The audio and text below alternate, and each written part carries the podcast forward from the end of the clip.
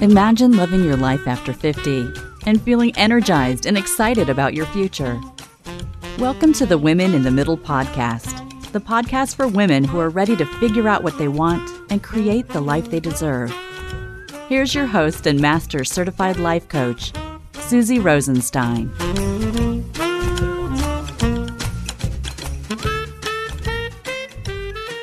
Hey there, welcome back to the podcast, Women in the Middle. I'm your host, Suzy Rosenstein, your master certified coach and midlife mentor. And once again, I'm so glad to be here with you for this week's episode, which is an interesting one. It's one I'm calling Seven Calming Life Hacks for Uncertain Midlife Times. Now, there is so much going on right now with COVID 19, the coronavirus, and everything that's related to it. So, I wanted to take a few minutes and talk about what you could do to manage your emotions and stress a bit better than you might be doing. Believe me, I know what's going on with you. You're probably getting sucked into watching and listening to an awful lot of the news, almost being addicted to it. You might even leave it on all day. I've caught myself doing that. And then talking about it to your most trusted friends and family in the circle. Now, when I say circle, I mean the ones you love and the ones who love you no matter what. no matter what thought loop or scary stuff is going on in your mind, pretty much on an unsupervised loop. I think you know what I mean. And what part of your thought spin do you just keep to yourself? What don't you share because you're afraid or afraid of judgment or even bad luck by simply articulating what's on your mind? Are you with me? I bet you're thinking things like this. Is it normal for my emotions to go from extreme fear to overwhelm to highly functioning and calm? How much should I really do in terms of continued preparation? What makes good sense and what is over the top? And does it matter? What should I buy? And what if I can't find it easily? What should I read? And how much is too much? What should I listen to and trust? What sources are the most reliable? And if you have kids, what's the plan without school when you're already stressed and not that much time has even gone by yet? This question is still quite relevant with adult kids living at home. If you have older kids, how much should you say about insisting they do certain preventative health things? Do you want to resist telling them what you think that they should do because of potential expected annoyed reactions or not. you know what I mean? If you have parents and other older adults in your life, how will you manage your time with them and keep them safe? Have you yelled at them on the phone to stay put? Have you done a drive by to wave to them behind the windows? I saw something funny on Facebook the other day about how we've gone full circle on this topic. In the old days, they used to yell at us about going out. Now the tables have turned. Okay, my friend, here's the deal. It could just be that you're freaking yourself out. Now, I'm not saying that there's nothing to be concerned about. Of course, there's something to be concerned about, but you have to really notice how you're feeling. The thing about your emotions is that you create these feelings with what you're thinking. So you think things and then you feel things. And this thinking feeling connection is really important to understand because as much as you might be nodding your head right now that you get it, it's harder than it looks to understand at a deep level. And the reason why is because it seems like what's happening is what's making you feel so nervous or worried. Now, this might seem like a subtle difference, but it has huge implications. So let's look at it again. The coronavirus is a fact, it's here. There are daily reports of testing and cases, and we know about the spread. Even though there's a lot that we don't know about the virus, there's also a lot that we do know. Now, notice that I said that the virus was a fact. When something's a fact, it's black and white. It's something that we would all agree on. It's objective. And by its factual nature, it's also neutral until we interpret it with our brains. Now, I'm not saying you should feel neutral about the virus, don't get me wrong. What I am saying is that until your brain interprets something neutral like the virus, you don't feel anything. for sure, even just with talking to some people in your community, I'm sure you've already seen that not everyone has the same opinion about what this virus means for them, or what working at home means for them, or even having to stay at home in general means to them. It's so crazy, right? That's because we have thoughts about neutral things in the world. These thoughts are what create your feelings, not the virus not the public health announcements, not the cancellations. Even though it feels like it's the virus or the event that's causing all of the stress and fear, it's totally common to feel that these things are making you freak or feel overwhelmed or feel confused. But that's not really what happens. Now, this is huge news, and I have to say it's kind of weird, but it's great news. And it's because our thoughts can produce other feelings too. And what I'm actually talking about is positive emotion. Now, this might seem like you haven't felt a ton of positive emotion in a couple of weeks now. but what I'm talking about is this feelings like calm or peace, confidence, capable, these types of feelings. Now, I've been doing extra Facebook Lives and coaching calls in my groups, and for sure, we need to talk about what's going on. There is a ton of fear. So, if you're not in my free group, the Women in the Middle community, you can find it at www.facebook.com forward slash groups forward slash women in the middle community for sure, we need to talk about what's going on. Like I said, there's a ton of fear the anxiety, the unknown, the regular thought spins, all of it. We're consumed with it. I myself have had several beautiful little spins too. One was about my doctor husband going back to work several days before he was scheduled. I wasn't mentally or emotionally prepared. Another was related to one of my sons moving back home after being alone for two weeks in his apartment. I've also noticed my stress level going up around managing the food availability and food planning in general. These kinds of things are putting me over the edge. For example, when unsupervised, my thoughts are absolute worst case scenario types of thoughts. Even though I live a few blocks walk from a grocery store, I still think about running out of food and not being able to replace it. I have to say, I haven't had spins like these in a while.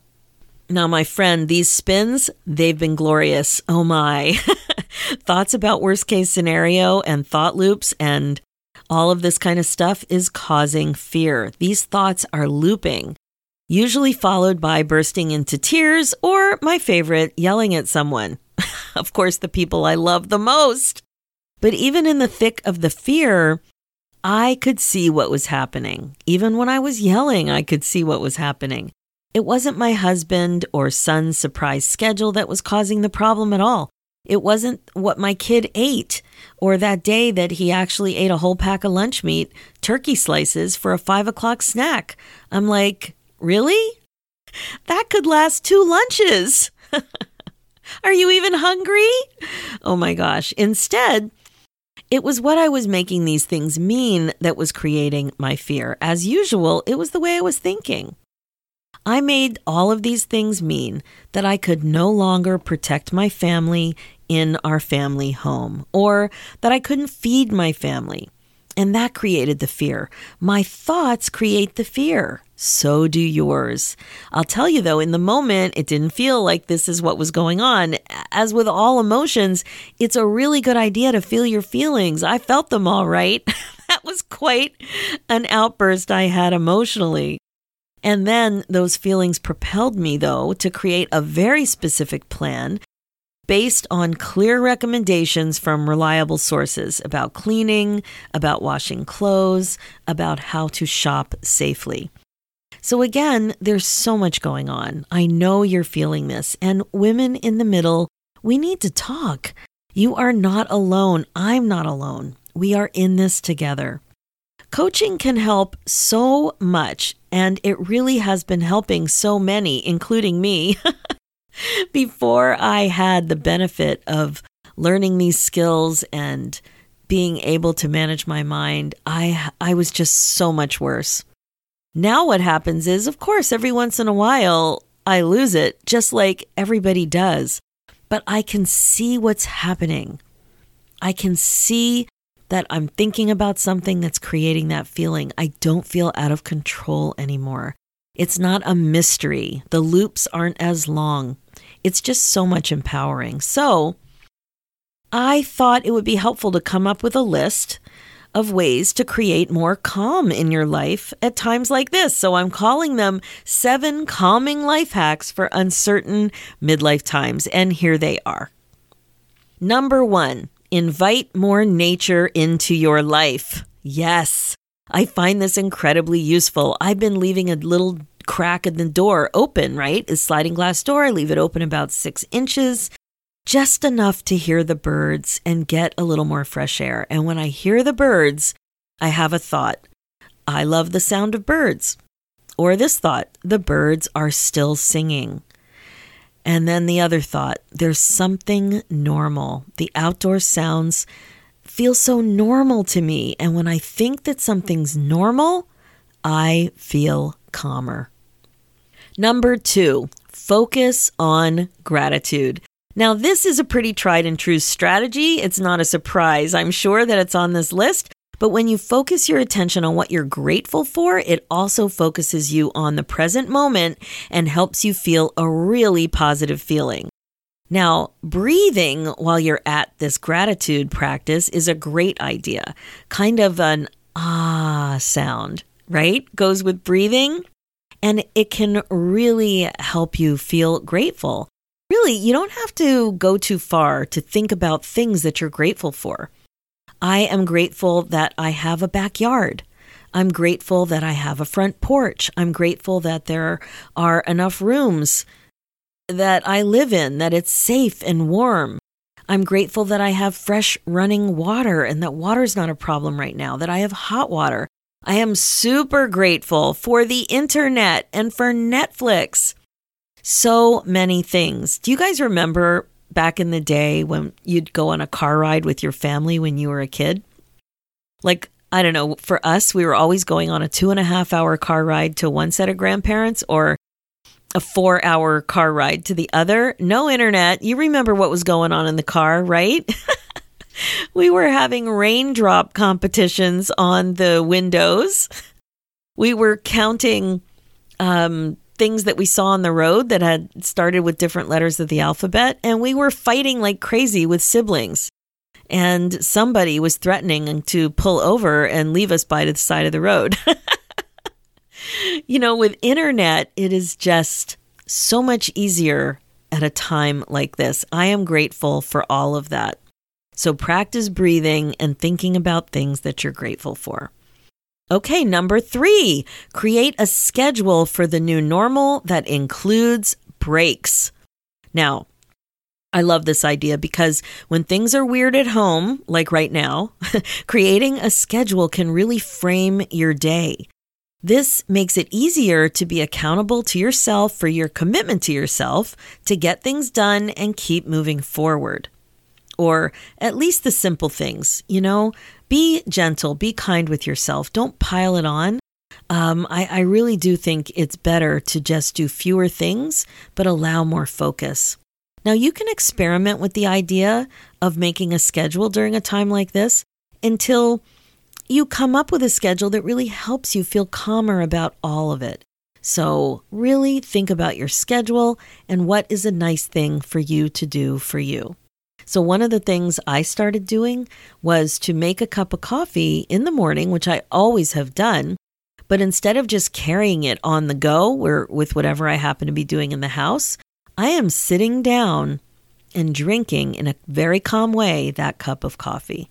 So, it's just a small thing, but I decided that a morning calm routine was really what I needed. And so that was a simple thing, and I really, really appreciate it. Okay, that's number three. Number four, move your body more. Now, notice I didn't say exercise more, and the reason is because not everyone is motivated by the idea of exercise. However, most will agree that moving your body more is a good idea. And it is. It feels good. It helps your body feel good too. It's a really good thing. So, for you, What does that mean? Does it mean going around the block? Does it mean doing some push ups? Does it mean putting a little oomph and gusto into running around your house? I like to think like if I forget something upstairs, instead of being hard on myself and going, oh, I can't believe I forgot something, I have to go upstairs again and I'm trudging around. No, right now I think about it as exercise. I'm like, oh, I forgot something. It's okay. I'll just move my body more. It's a chance to move my body more. And I'm just arguing less with myself about doing that sort of thing. So if exercise is a motivator for you, then you can think about it as exercise. But if exercise feels like one of those things that you should be doing, then just think about it as moving your body more. And there are so many ways to move your body more. You can stretch, you can walk, you can enjoy putting laundry away going up and down the stairs. Whatever it is for you, move your body more. Number five, focus on doing calm things every day. Now, I don't usually think about my activities throughout the day as calm or not calm, but let's go there for a minute because I think at a time like this, it's a good idea. There are definitely some ideas that are pretty well understood as relaxing things that you can do. And this is what I mean whatever relaxing means for you, do more of it on purpose. It's also a good idea to schedule these things into your calendar. Things like having a cup of tea, or the example I just gave about coffee.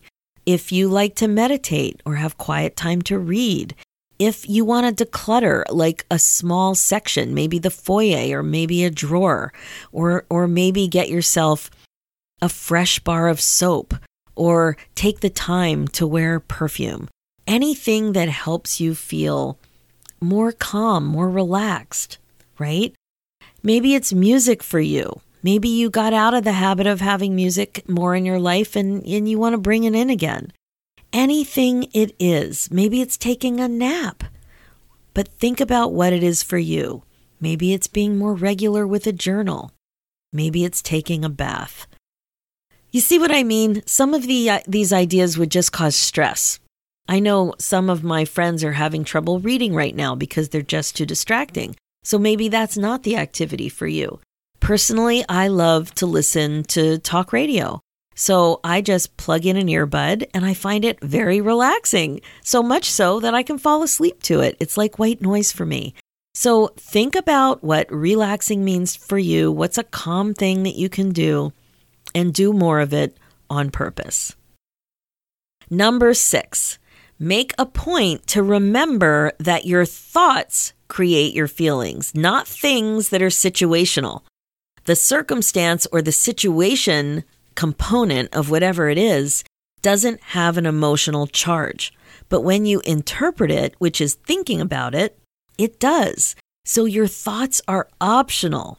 And that is the good news. So if you get a text, for example, it's neutral until you have a thought about what it means. And then you have a feeling. The coronavirus, for example, is neutral until you have an opinion about it or make it mean something. Then you create your feeling. And this seems really simplistic, but it's super powerful. If the feeling you're experiencing isn't serving you, then you have the opportunity to create a feeling that does. So if you want to feel more calm, you can think a thought on purpose that creates that for you. The thought I'm choosing to think right now is everyone is okay now. So when I'm going to bed and I catch myself in a wee little spin, I think that thought on purpose. Everything is okay now. You can play with thoughts too. And what I mean by playing with thoughts is that you try one on for size. So you think a thought, like I did with everyone is okay now. I thought to think it, and then I really carefully noticed how it made me feel. And when you run through a bunch of thoughts, you'll notice that some thoughts make you feel calm and some less so. So grab the one that does, Practice thinking it on purpose, and that will help you create more calmness in your life intentionally. And last but not least, number seven, become a watcher of your thoughts. Even in times like these, remember that you're not your thoughts, you're a watcher of your thoughts. Imagine yourself with a cartoon bubble above your head with your thoughts in there. That will help you see that there's a space between the thought and you. And you can watch that bubble and be curious about it. You can be compassionate with yourself for choosing to think it. You can learn to see it up there without necessarily being at the effect of it. So, understanding this concept can actually change your life and help you do midlife on purpose. Yes, sirree, Bob. yes, ma'am. Even now, as dorky as this sounds, even at your age, and even with everything going on right now in the world. So, there you have it, my friends seven calming life hacks for uncertain midlife times. That's actually certain. One thing we know for sure is that these are uncertain times. However, I want you to really think about that. One could argue that nothing's changed here in terms of actually knowing how certain life is. It's always been uncertain overall. Interesting to really think about this. Again, it's a reminder that thoughts and beliefs are optional. Some thoughts are better for you, though, if you want to chill the F out. so be really careful about choosing to think those if you want more calm in your life. That's it for today's episode. Okay, my focus as a midlife coach is to help you waste less time spinning and feeling stuck. It's time to get excited about your life again. It really is. Being the queen of your brain domain, well, that's the best way to be. Check out the show notes with more information and links at suzyrosenstein.com. And if you're ready to finally put yourself first, you can become a First Lady. Join my new midlife membership, Finally First. This is an upbeat virtual community for midlife women who want to stop feeling stuck and confused and finally start making the changes they want in their next chapter. The clarity, courage, and connection you're looking for is only one click away. So sign up for the VIP waitlist now because the doors will open again soon and you'll be ready to go head over to www.iamfinallyfirst.com. Let's do this, ladies, one calm thought at a time. Thanks so much for listening, and I will talk to you next week.